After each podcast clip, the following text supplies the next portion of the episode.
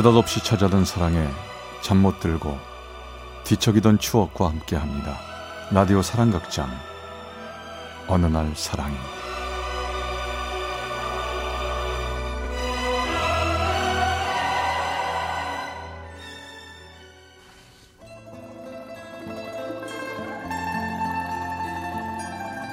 사랑의 체험수기 어느 날 사랑이 제91화 빗속의 연인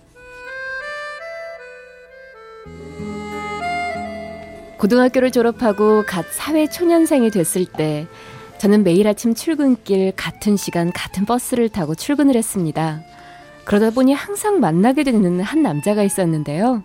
그 남자 또한 저희 동네에 사는지 매일 저와 같은 버스 정류장에서 같은 버스를 타더군요. 그렇게 거의 석 달가량 매일 출근길에 그 남자를 만났습니다.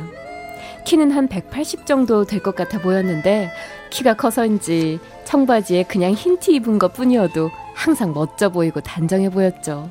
완전 제 이상형이었어요. 언젠가부터 전 버스 안에서 그 사람을 볼 때마다 저 사람은 뭐 하는 사람일까? 직장인? 아님 대학생? 나이는 몇 살일까? 분명 우리 동네 사람 같은데 어디 살까? 뭐 이런저런 궁금증에 푹 빠져있곤 했었답니다.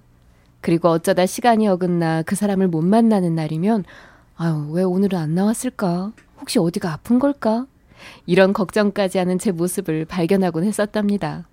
그러던 어느 날 퇴근 시간 버스를 탔는데 그날따라 그 사람도 그 버스 안에 있더군요.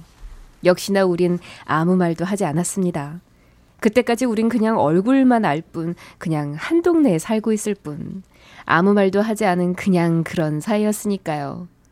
집에 거의 다 도착할 무렵 갑자기 하늘에서 소낙비가 내리기 시작했습니다.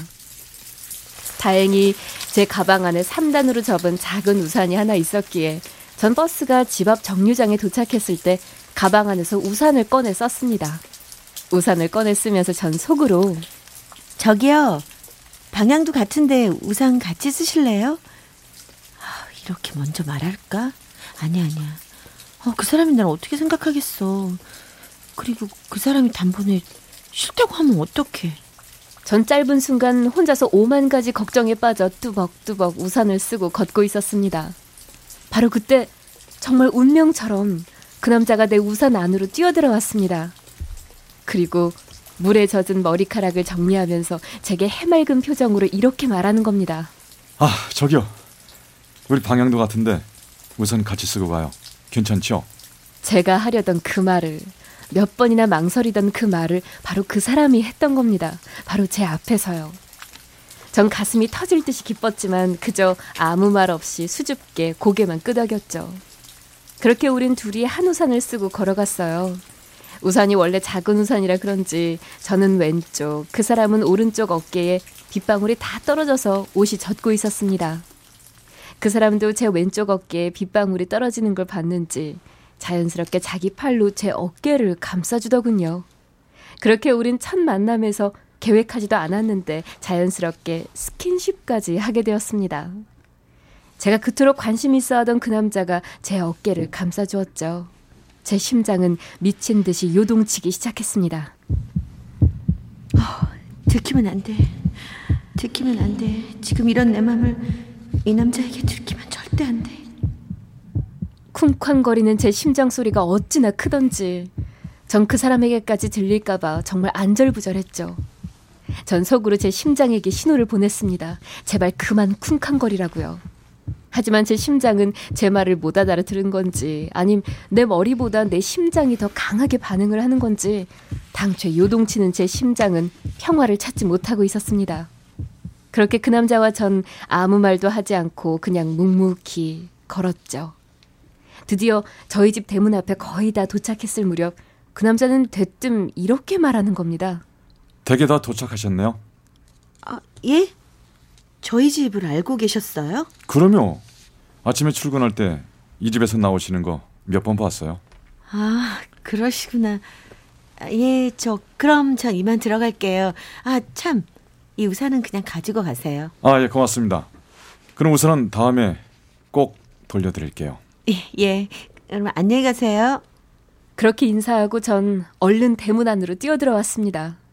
제 방에 들어와서 전 요동치는 제 심장을 겨우 가라앉히고 침대에 누웠죠.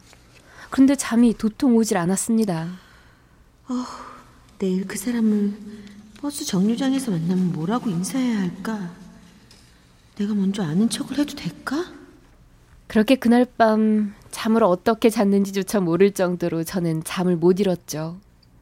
다음날 대문을 나서면서 그 사람이 혹시 우리 집 대문 앞에서 날 기다리고 있는 건 아닐까 하는 상상을 했지만 그 사람은 대문 앞에 없었습니다. 버스 정류장에 도착했을 때도 그의 모습은 보이지 않더군요. 혹시나 그 사람이 올지 모른다는 생각에 버스를 한 대 그냥 보내고 기다렸어요. 하지만 버스 세 대를 그냥 보낼 때까지 그는 오지 않았습니다. 그날 퇴근할 때도 버스를 탄 후 가장 먼저 버스 안에 그 사람이 있는지부터 확인했지만 그 사람은 없었어요. 집 앞 버스 정류장에 내려서 혹시나 그 사람이 있지 않을까 주변을 살펴봤지만 역시나 그 사람은 없었습니다. 그 다음 날, 또 그 다음 날도 일주일이 지나도 그 사람은 볼 수가 없었습니다. 그렇게 그 사람을 조금씩 잊고 체념할 무렵 어느 날 퇴근 시간 정말 하늘에서 뚝 떨어진 사람처럼 그 사람이 집 앞 버스 정류장에 서 있는 겁니다. 마치 절 기다렸다는 듯 제가 버스에서 내리자 그 사람이 먼저 다가와 말을 걸더군요. 안녕하세요. 아, 예. 아, 다른 게 아니라 이 우선 돌려드리려고요. 제가 원래 약속 하나는 꼭 지키는 남자거든요. 근데 지난주에 저 지방에 가 있었습니다. 아, 그러셨구나. 어쩐지 안 보이신다 했어요. 혹시 저 기다리셨어요? 어, 어, 무슨 소리세요? 저 그냥 우산 때문에 그런 거죠. 아, 농담입니다. 어, 그리고 지난번에 정말 고마웠어요. 그리고 제가 차 한 잔 대접하고 싶은데 어때요? 차요? 아니, 뭐 대단한 일 한 것도 아닌데. 아니요, 제가 저 잘 알고 있는 오픈 카페가 하나 있는데요. 공기도 좋고 차 맛도 아주 끝내주거든요. 같이 가시죠.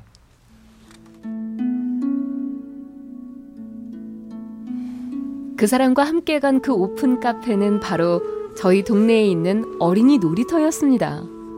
그 사람은 놀이터 입구에 있는 커피 자판기에서 커피 두 잔을 뽑아왔고 그날 저와 그 사람은 그네에 나란히 앉아 커피를 마셨죠.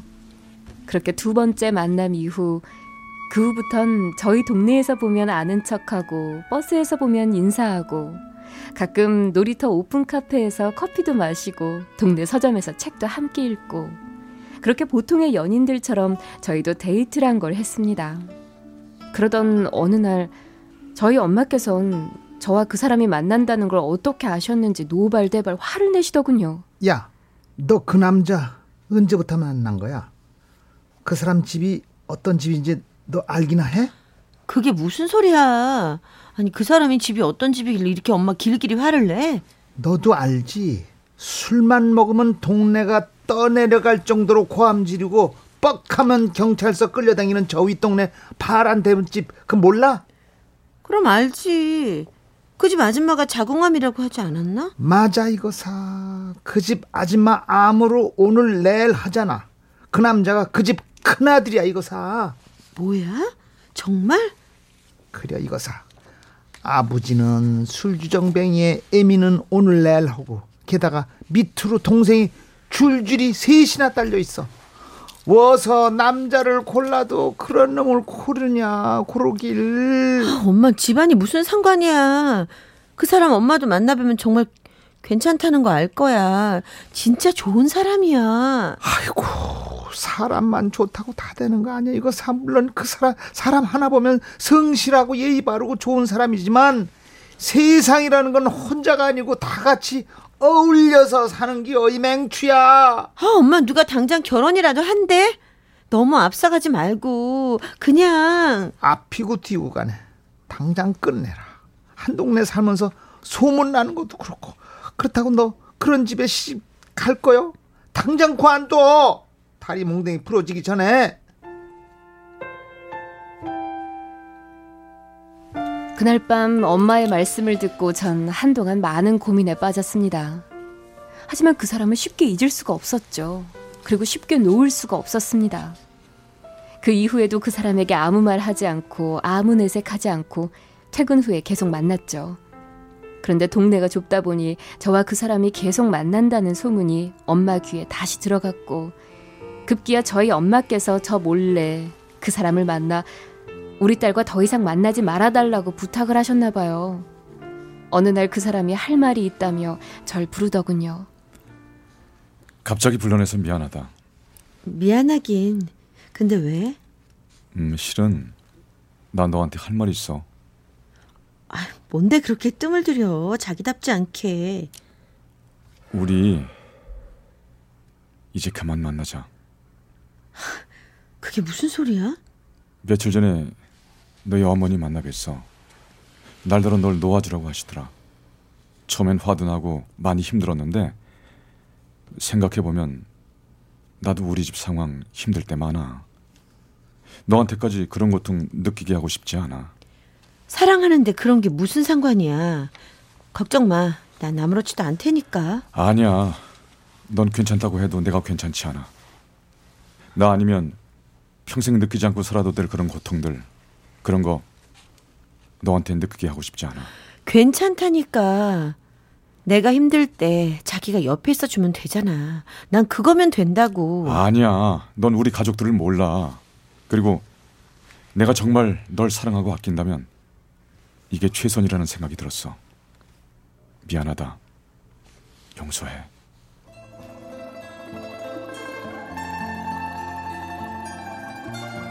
그게 그가 제게 한 마지막 말이었습니다. 그리고 그 사람은 저를 피해, 아니, 저를 위해 군대에 자원 입대를 했죠. 그 사람에게 연락하고 싶었지만 연락할 방법도 없었고, 그 다음 해에 저희 집이 전세 기한이 되었는데, 엄마께선 일부러 저 때문에 그 동네가 아닌 멀리 떨어진 다른 동네로 집을 알아보셨고, 다른 동네로 이사를 와서 더 이상 그 사람을 볼 수조차 없었습니다. 지금처럼 휴대폰이 있던 시절이었다면 어떻게 그 사람과 계속 연락을 취했을 텐데 20년 전 그땐 휴대폰이 없던 시절이라 그 사람에게 연락을 취할 수가 없었습니다. 그 사람과 저의 아련한 사랑은 그렇게 끝났어요. 긴 세월이 흐른 지금도 가끔 저녁에 소낙비가 오면 작은 우산을 쓰고 걸어가는 빗속의 연인을 보면 그 사람이 그리워집니다. 그 사람은 성실하고 예의 바른 사람이었으니까 지금도 어디선가 누군가의 남편으로 또 아빠로서 열심히 살아가고 있을 거라 믿습니다.